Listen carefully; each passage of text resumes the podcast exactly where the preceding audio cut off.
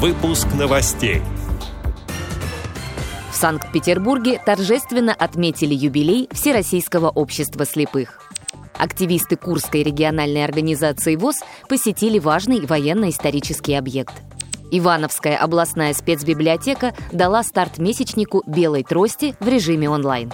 Россия продолжит работу по поддержке паралимпийского движения в стране. Далее об этом подробнее. В студии Ярославна Буслакова. Здравствуйте.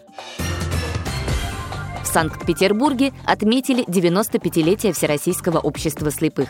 В торжественном юбилее приняли участие ветераны и активисты местных организаций из Санкт-Петербурга и Ленинградской области, а также приглашенные гости. В фойе концертного зала разместили экспозицию о деятельности общества за эти годы и выставку картин активистов организации. Провели мастер-классы по отрывной аппликации и созданию картин из пластилина. Свою программу показали гости из Российской школы подготовки собак-проводников ВОЗ. Они выступили с показательными элементами по дрессировке четвероногих помощников. С поздравлениями к присутствующим обратились председатели шести региональных организаций ВОЗ Северо-Западного федерального округа, а также глава комитета по социальной политике города. На вечере наградили ветеранов ВОЗ из числа активистов, группоргов, бывших спортсменов и участников художественной самодеятельности. Творческую программу праздника поддержали сольные исполнители и несколько коллективов. Также на празднике наградили победителей реабилитационных конкурсов, прошедших в 2020 году в режиме онлайн, и победителей смотра на лучшую местную организацию. Дипломы за первое место получили Невская местная организация, организация «Коломна» из Адмиралтейского района Санкт-Петербурга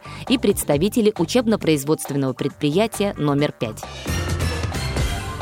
Инвалиды по зрению Курской региональной организации ВОЗ посетили военно-исторический музей-заповедник Прохоровское поле. Участниками экскурсии стали около 100 человек из пяти районов области и студенты Курского музыкального колледжа интерната слепых. В 1943 году на Прохоровском поле произошло крупнейшее за всю историю танковое сражение. Сейчас здесь комплекс, объединяющий свыше 30 военно-исторических объектов в память о подвиге советских солдат. Это музей боевой славы и бронетанковой техники, монумент «Танковый таран», памятник Победы, звонница на Прохоровском поле и многое другое. Активисты Курской региональной организации посетили музей боевой славы «Третье ратное поле», за зданием которого представлен фрагмент советских и немецких оборонительных укреплений. Познакомились с траншеями, окопами, бронетанковой техникой и укрытиями для танков. В конце мероприятия в знак памяти участники экскурсии возложили цветы к звоннице, построенной к 50-летию Победы в Великой Отечественной войне. Ивановская областная специальная библиотека для слепых открыла ежегодный месячник белой трости. В этот раз он состоит из виртуальных мероприятий различной тематики. Первым из них стал День коррекционного педагога. Интернет-пользователям представили обзор тифлографических пособий из книжного фонда библиотеки для обучения незрячих и слабовидящих учащихся. Издания разнообразны по направлениям. Это как альбомы по общеобразовательным предметам, так и пособия по городскому транспорту и рельефно-графической грамоте.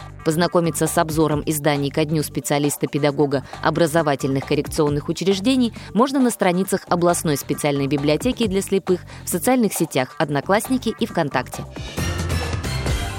Президент России Владимир Путин заявил о важности поддержки паралимпийского движения в стране. Об этом он сказал на заседании Совета по физкультуре и спорту, отвечая на выступление главы Паралимпийского комитета России Владимира Лукина. Весной следующего года организации исполнится 25 лет. Владимир Лукин рассказал об успехах комитета и спортсменов, а также наметил перспективы развития детского и юношеского паралимпийского спорта. Глава государства отметил, что в стране гордятся достижениями отечественных паралимпийцев паралимпийцев и выразил надежду на их новые свершения. Президент подчеркнул в этом заслугу организаторов паралимпийского движения и специалистов, которые работают со спортсменами.